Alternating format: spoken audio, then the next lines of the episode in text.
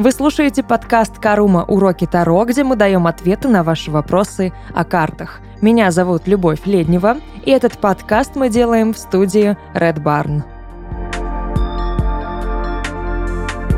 Сегодня мы поговорим про тему, которая прямого, прям прямого отношения к Таро не имеет. Это путь героя. Понятие это сугубо такое литературное, мифологическое, психологическое, общекультурное, но вообще к эзотерике отношение как бы имеет настолько отдаленное, что эзотерика рядом там вообще не стоит. И тем не менее, сегодня мы поговорим о том, что такое путь героя, откуда он взялся и что он нам может дать. Этой теме будет посвящено три выпуска. Они будут идти подряд. Я буду в каждом следующем напоминать о том, что было в предыдущих сериях. Но учтите, тема сложная, объемная, и она даст вам такой прям реально глубокий и новый свежий взгляд на Таро. Путь героя мы накладываем в основном на старшие арканы, хотя при желании можно натянуть и на младшие. Но я буду говорить именно о концепции с точки зрения старших арканов. Именно поэтому я советую к прослушиванию выпуски про путь героя тем, кто шарит в Таро, тем, кто знает значение старших арканов, понимает, как они идут, развиваются и в чем их смысл. Если вы прям с нуля с нуля начинаете, то отложите это на потом. Это уже такой прям продвинутый уровень, это реальный up, и лучше придите к нему попозже. Я допускаю, что кто-то будет не согласен со мной. Это нормально, это ваше право. Я тоже могу с кем-то быть не согласна. На то мы и люди, на то у нас у каждого есть свое мнение. Это окей, никаких проблем не вижу. Итак, путь героя. Что это такое? Еще можно назвать путь героя мономифом. Эту теорию разработал Джозеф Кэмпбелл, американский исследователь мифологии. Он очень много лет потратил на изучение всех мифов. Ну, не всех, понятное дело, вряд ли он мог все, но он изучал мифологию разных-разных культур, народов и стран, литературу разных народов и стран. Он занимался вообще очень-очень обширной такой интересной деятельностью общекультурной. Именно поэтому я и говорила, что путь героя — понятие общекультурное. Но задача его было выявить точки соприкосновения. Это примерно то, о чем мы говорили в теме про коллективное бессознательное. То есть у всех у нас в голове есть какие-то наборы одних и тех же данных, которые мы можем очень легко накладывать да, друг на друга. Неважно, где мы, кто мы и какой у нас там бэкграунд, культурный или исторический. Путь героя, по сути, именно на этой теории и основывается. Итак, мономиф — это идея, согласно которой у всех мифов есть единая структура сюжета, есть путь героя, в котором герой проходит одну и ту же стезю, проходит определенные испытания, и одними и теми же способами испытаниями, в принципе, все наполняется. То есть, если мы условно возьмем какие-то прям глобальные истории, франшизы, произведения, фильмы, то мы увидим, что каждый из этих историй строится по одной и той же схеме. По схеме пути героя. Итак, 70 лет назад в книге «Тысячеликий герой» Джозеф Кэмпбелл анализировал известные мифы и пришел к выводу, что все имеют одинаковую структуру. Это характерно как для Древней Греции, Скандинавии, индийской мифологии, египетской мифологии, любой мифологии. И неважно, о чем мы говорим, неважно, какая культура. Хотя, казалось бы, да, китайская мифология и, к примеру, там какая-нибудь южноамериканская мифология ацтеков, это же супер какие-то разные вещи. Они же вообще не должны были никак пересекаться, и тем не менее пересекались. Пересекались сюжетно, идейно. И это круто. Читать книгу «Тысячеликий герой» советую только тем, кто реально отважный. Она сложная, она достаточно нудная, она, ну, прям реально тяжелая. Как минимум даже из-за размера. Поэтому, если решитесь, прям вот мое вам личное уважение.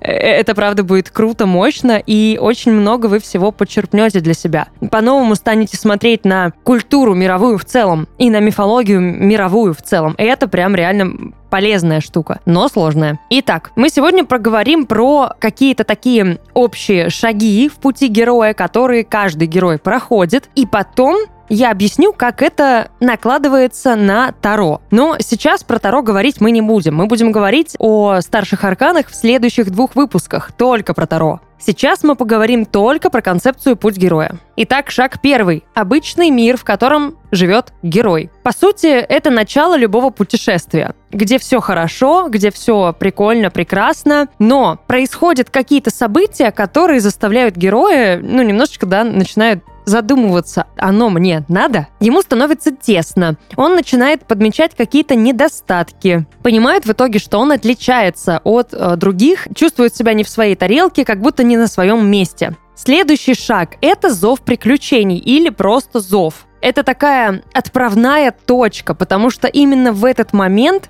герой понимает, что он хочет чего-то. Или обстоятельства складываются таким образом, что они буквально его зовут навстречу приключениям. Ну, буквально. Сова принесла письмо, тебе протянули две таблетки, или ты обнаружил какой-то волшебный шкаф.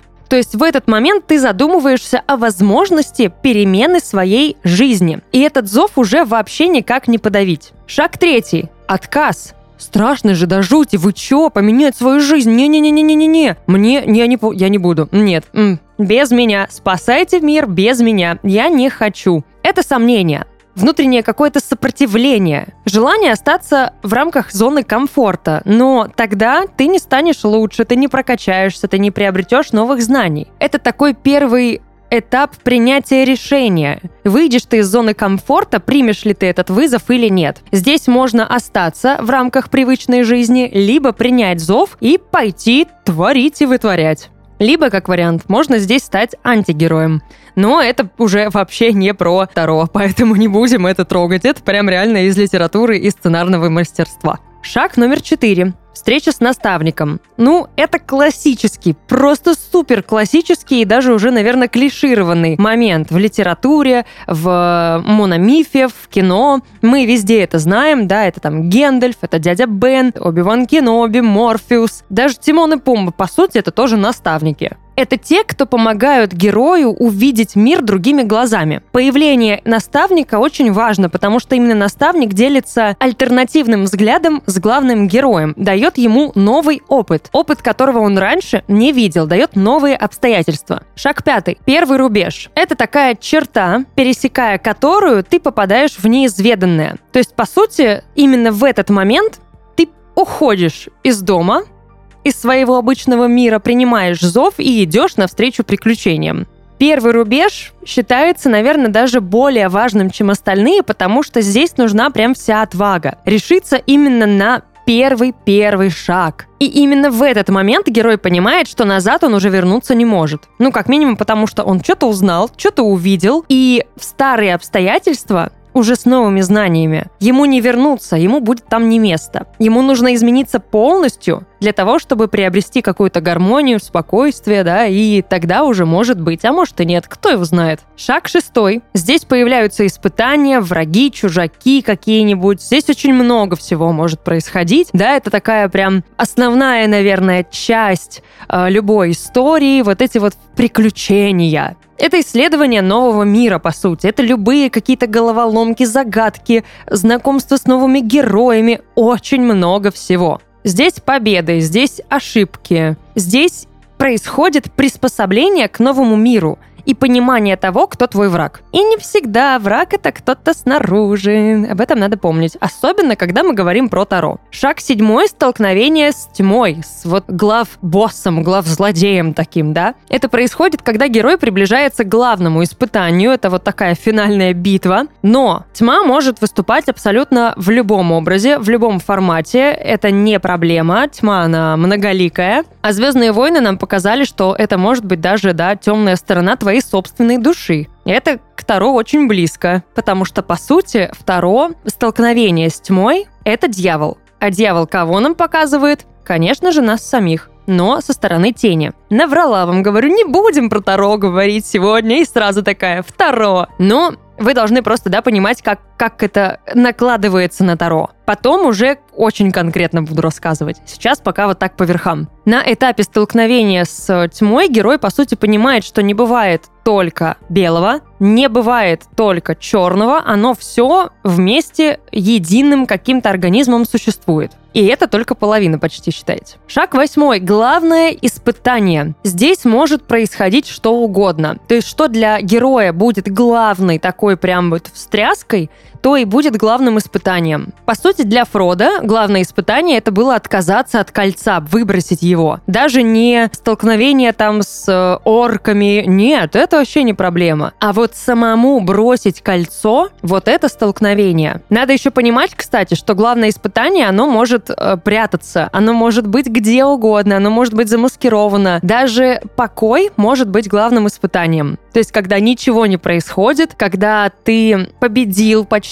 да, и ты вот возвращаешься в мирную жизнь, но ты для нее не приспособлен, в ней больше не видишь своего места, и вот это для тебя главное испытание. Оставить войну позади. Как, к примеру, в мультике «Суперсемейка» для главного героя, мистера Исключительного, для него главное испытание на протяжении вообще всех почти двух мультиков, двух частей, было притворяться просто человеком, то есть просто жить, вести какую-то рутинную бытовую жизнь, ходить на работу, растить детей и все. Испытанием было не быть супергероем. И вот оно замаскировалось, да, под все просто два мультика, где он должен был с собой бороться. Шаг девятый. И именно в этот момент, на этапе главного испытания, герой делает очень-очень взрослый такой вот прям мудрый выбор, принимает решение уже на основе того опыта, который он приобретает. Шаг девятый. Награда после испытания. Здесь может быть что угодно. Это предмет, это звание, это опыт, это суперспособности. Но здесь происходит преображение. Герой перерастает себя, он становится лучшей версией себя. Главная награда, для нас особенно, это скачок в духовном развитии. Шаг десятый. Дорога домой. Ну, опять же, все по-разному. Можно вернуться домой, можно не возвращаться домой. Условно или буквально. Ты можешь как бы идти домой, но все равно тебя преследуют там призраки прошлого, потому что не все испытания ты еще прошел, не все закончил, не все грехи отмолил.